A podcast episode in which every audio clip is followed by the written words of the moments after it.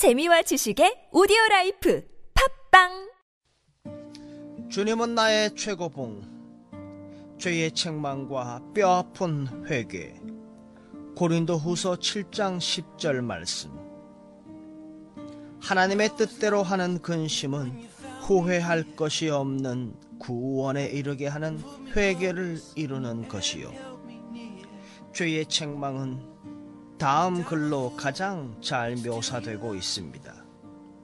내 죄악들, 내 죄악들, 나의 구세주, 내 죄악들이 주를 덮쳤으니 얼마나 슬픈지요. 나의 죄 때문에 주님이 아프셨습니다.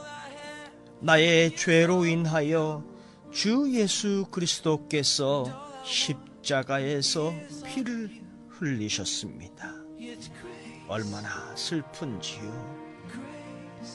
죄의 책망은 사람에게 충격을 주는 희귀한 일들 중 하나로 하나님을 이해하는 관문이기도 합니다.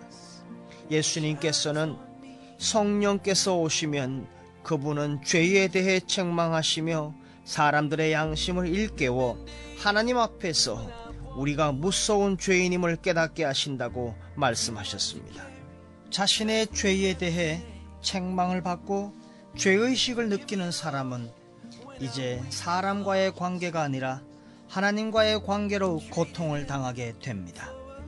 그래서 시편 오십일 편 사 절에서처럼 이렇게 고백합니다. 내가 주께만 범죄하여 주의 목전에 악을 행하여 싸우니. 죄에 대한 인식, 죄사함의 기적, 그리고 거룩은 서로 긴밀하게 연결되어 있습니다.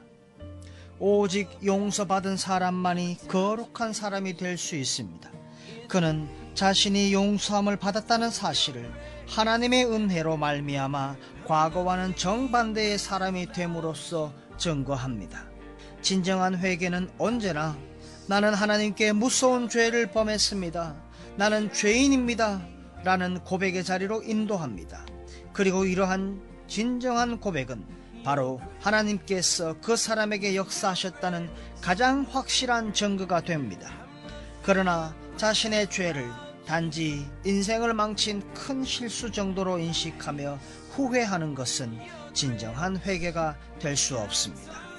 천국에 들어가는 관문에는 자신이 선하다는 의식을 무너뜨리는 뼈아픈 회개의 과정이 있습니다.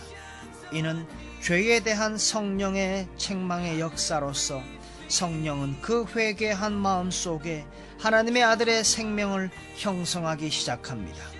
새 생명의 존재는 의식할 수 있는 회개와 의식할 수 없는 무의식적인 거룩으로 나타납니다. 무의식적인 회개 또는 의식적인 거룩으로 나타날 수는 없습니다. 기독교의 바탕은 회개에 있습니다. 좀 더 확실하게 말한다면 사람은 자신이 선택하여 회개하는 것이 아닙니다. 회개 또한 하나님의 선물입니다. 그래서 과거 청교도들은 눈물의 선물을 주시옵소서, 회개의 선물을 주시옵소서 그렇게 기도했습니다. 만일 누구든지 진정한 회개를 아직도 알지 못한다면 그는 어둠 가운데 있는 자입니다. 회개를 잊고 있는 것은 아닌지 자신을 점검해 보십시다.